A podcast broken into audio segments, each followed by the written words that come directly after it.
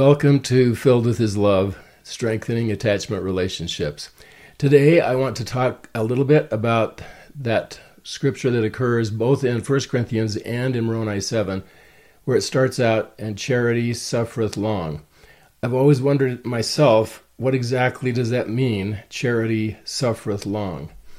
So, if you look up the word suffereth, or suffer, or suffered, it means patient in the presence of pain, to endure something patiently, or to submit to something patiently that comes. So, so patience is a big part of this suffering thing, but also pain is. So we'll keep that in mind. Now, here is a definition from Love 2.0. This is a book by Dr. Fredrickson, a psychologist, but I want to show you how similar her beliefs are to actually what we read in the scriptures. She says, Love isn't simply one of the many positive emotions that sweep through you from time to time. It's bigger than joy, amusement, gratitude, or hope. It has special status. I call it our supreme emotion. Whereas all positive emotions provide benefits, the benefits of love run far deeper, perhaps exponentially so. Love is our supreme emotion that makes us come most fully alive and feel most fully human. It is perhaps the most essential emotion experience for thriving and health. Now, just keep that in mind when she talks about it as the supreme emotion, the emotion above all other emotions. As we read in Moroni 7. Wherefore, my beloved brethren, if ye have not charity, ye are nothing, for charity never faileth. Wherefore, cleave unto charity, which is the greatest of all. In other words, he's saying, over all the other emotions, all the other things we feel, it is the supreme emotion. It is the greatest of all. And we must make sure that we understand the difference between what he's talking about and what uh, Dr. Fredrickson, a psychologist, is talking about. She's really referring to love as we think about it, oftentimes uh, in the secular sense. Moroni is talking about it as the love that Christ exemplified when he was on the earth. So, without this kind of love, he's saying that we can't really feel human. If we're, if we don't have charity, we're really nothing. We may as well, in one sense, we might as well not exist. Charity or the pure love of Christ is it. It is the thing that is most important in mortality. So I thought I'd just take several little examples of how we have to have love uh, that suffereth long. Certainly with addiction, the pain that comes from addiction, we have to have love that suffereth long. Uh, my brother recently, when he found out that he uh, had type 2 diabetes, his doctor recommended that he give up his drinking of Coke. I asked him how he was coming along with getting rid of that addiction. It had been a very difficult thing. Years, years, and years had gone by with that addiction. And he said, I gave it up totally, 100%. He gave it up all of a sudden, cold turkey, and has never come back to it. Now, this is maybe almost a year since this has happened. So one definition of suffereth is to be acted upon. Addictions certainly act upon us. In other words, we kind of lose our ability to act and give up that ability to some other substance or some other person. So, physical pain, I think of my dad who suffered from Parkinson's disease for 22 years one day I was up to his home and he was getting dressed so we could go to the bank for a moment. And he was trying to get on his shoes. When you have Parkinson's disease, oftentimes your foot becomes rigid and it's hard to get it in the shoe. He was struggling, and so I looked at him. I said, "Dad, would you like some health help getting on that shoe?" And uh, he looked back at me, and in his typical dry sense of humor, he said, "Only if you want me to get it on." And so I helped him on with it, and away we went. He suffered, as I say, for decades with this disease, but I really didn't hear him complain. And that's what he suffered long in patience, in love, in a sense, with a physical disease. Emotional pain, I have a close friend who has bipolar disease. I've watched him year after year deal with this very difficult emotional illness. And now, even after many difficult times that he's had, he is coming to grips with this emotional illness.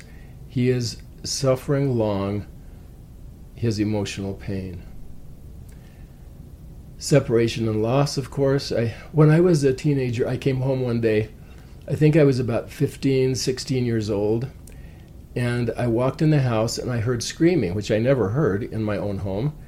And it was my aunt who was screaming about the death of her husband, my uncle. He passed away at, I think, the age of 58, very unexpectedly. Uh, he was up changing a light bulb, reaching up high to the ceiling, and fell off the chair and had a massive heart attack and died instantly.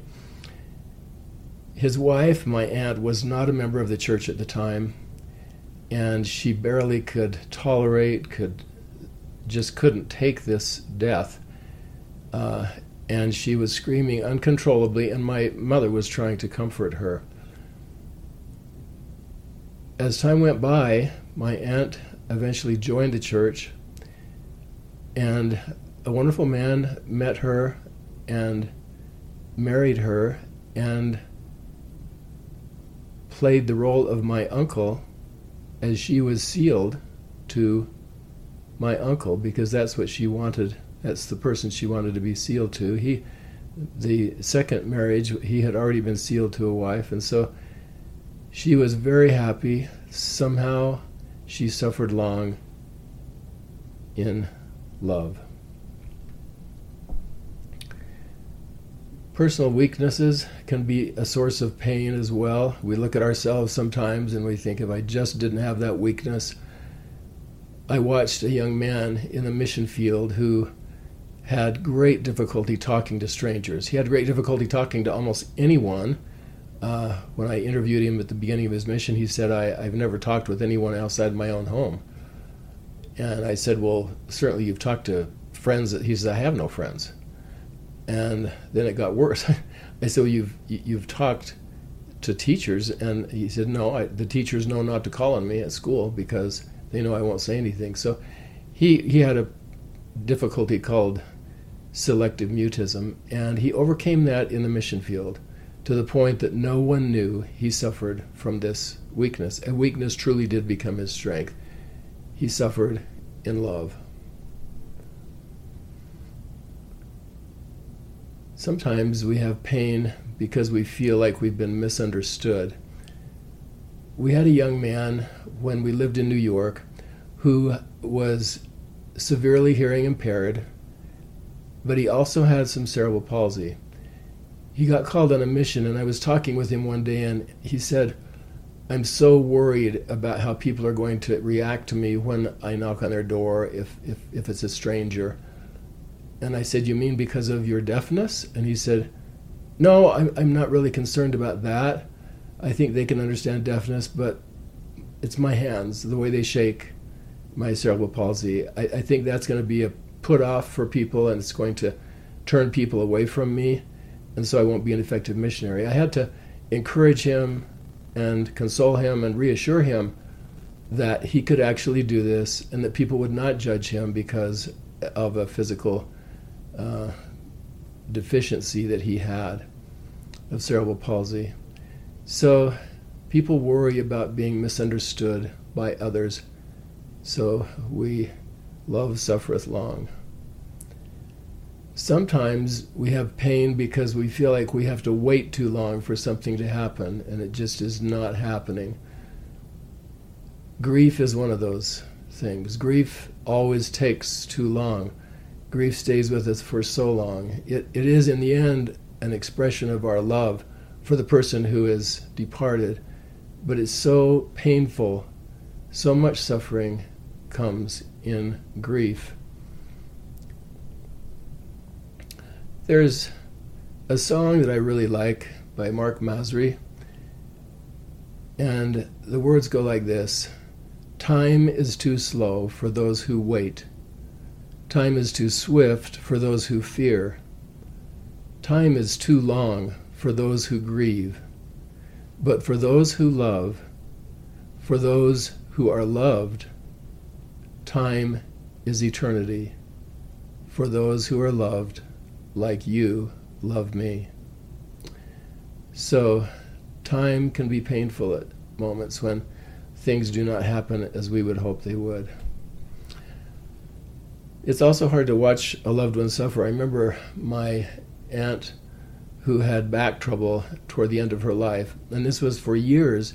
She suffered, and it wasn't just chronic, moderate pain, it was chronic, severe pain. It was just so difficult to watch her. They tried all kinds of things to relieve her pain, and it just didn't happen.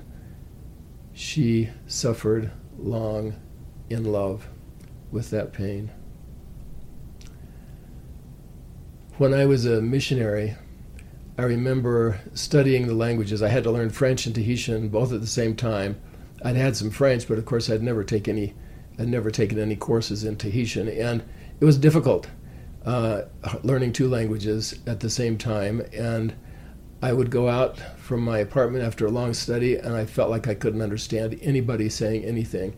There is a great pain in not understanding someone else this is one example, but sometimes we can't understand our spouse and their emotional reaction to something. We can't understand a leader and why he would say something or she would say something that they said. This is the pain of not being able to understand. And so we suffer along in love. I one time attended a conference at BYU on C.S. Lewis, and they invited Elder Neal A. Maxwell to be the main speaker. It was a wonderful conference, and at the end of the conference, the one conducting mentioned to the audience, uh, he said, Now, Elder Maxwell, I know that you would perhaps like to shake his hand and greet him, but as you all know, he is suffering from cancer right now himself, and he has made commitments to give blessings to others in our locality here who are also suffering from cancer. So he would appreciate it if he could exit rather quickly after the meeting without greeting people here. I sat there thinking, here he is, this man who is a member of the Quorum of the Twelve, suffering with leukemia. And what is on his mind? What is his desire? To bless others who are suffering as he is suffering.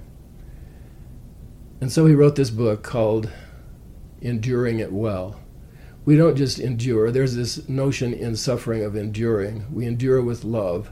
He could have said, endure with love, endure it well, endure life loving God and loving others. What a great example he was to me of that quality of human being.